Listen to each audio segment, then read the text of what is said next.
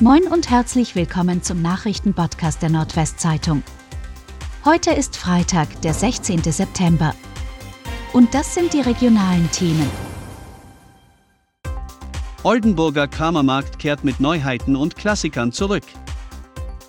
Vom 30. September bis zum 9. Oktober wird in Oldenburg wieder das größte Volksfest im Nordwesten auf dem Gelände an der Weser-Emshalle gefeiert.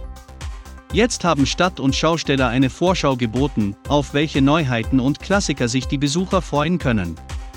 Komplett überarbeitet wurde etwa das Riesenrad, das mit einer Höhe von circa 60 Metern eines der weltweit größten reisenden Riesenräder ist. Auch die größte interaktive Geisterbahn der Welt ist dabei.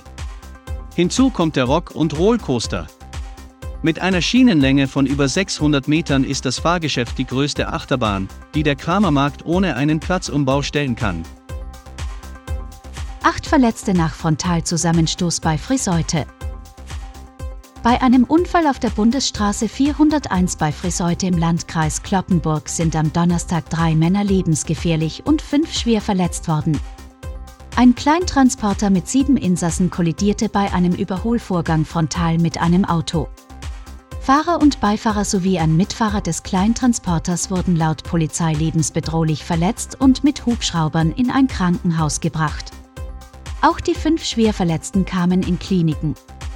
Weil im Transporter Bierdosen gefunden wurden, ordnete die Polizei einen Bluttest an. Die Straße war für Räumungsarbeiten gesperrt.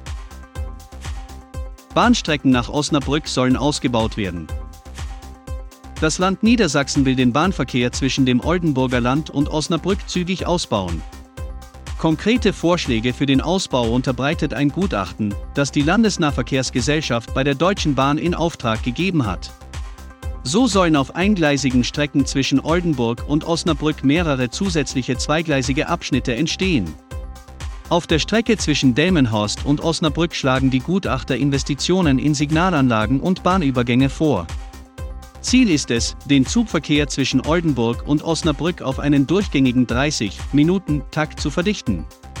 Derzeit gibt es dieses Angebot nur in den Hauptverkehrszeiten. Bauarbeiten am Oldenburger Westkreuz dauern länger als geplant. Seit Februar haben am Autobahndreieck Oldenburg West, wo A28 und A293 zusammentreffen, die Bauarbeiter das Sagen. Ende September sollte alles fertig sein. Doch dieser Zeitplan ist nach den neuesten Angaben der Autobahn GmbH nicht mehr zu halten. Grund sei ein erhöhter Sanierungsbedarf. Für die Instandsetzung fänden aktuell Untersuchungen im Bereich der Rampen statt.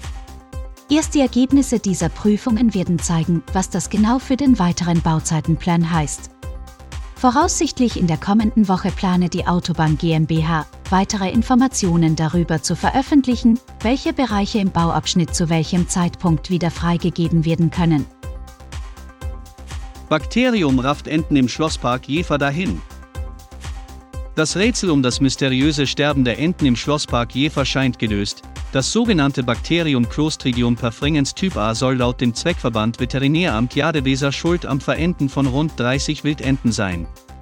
Eine Gefahr für Menschen habe zu keiner Zeit bestanden. Sollten Besucher auf geschwächte Vögel im Schlosspark treffen, sollten sie sich von den Tieren dringend fernhalten und sie nicht berühren. Das würde die Wildvögel nur zusätzlich stressen und sie müssten ihre letzte Kraft in die Flucht stecken.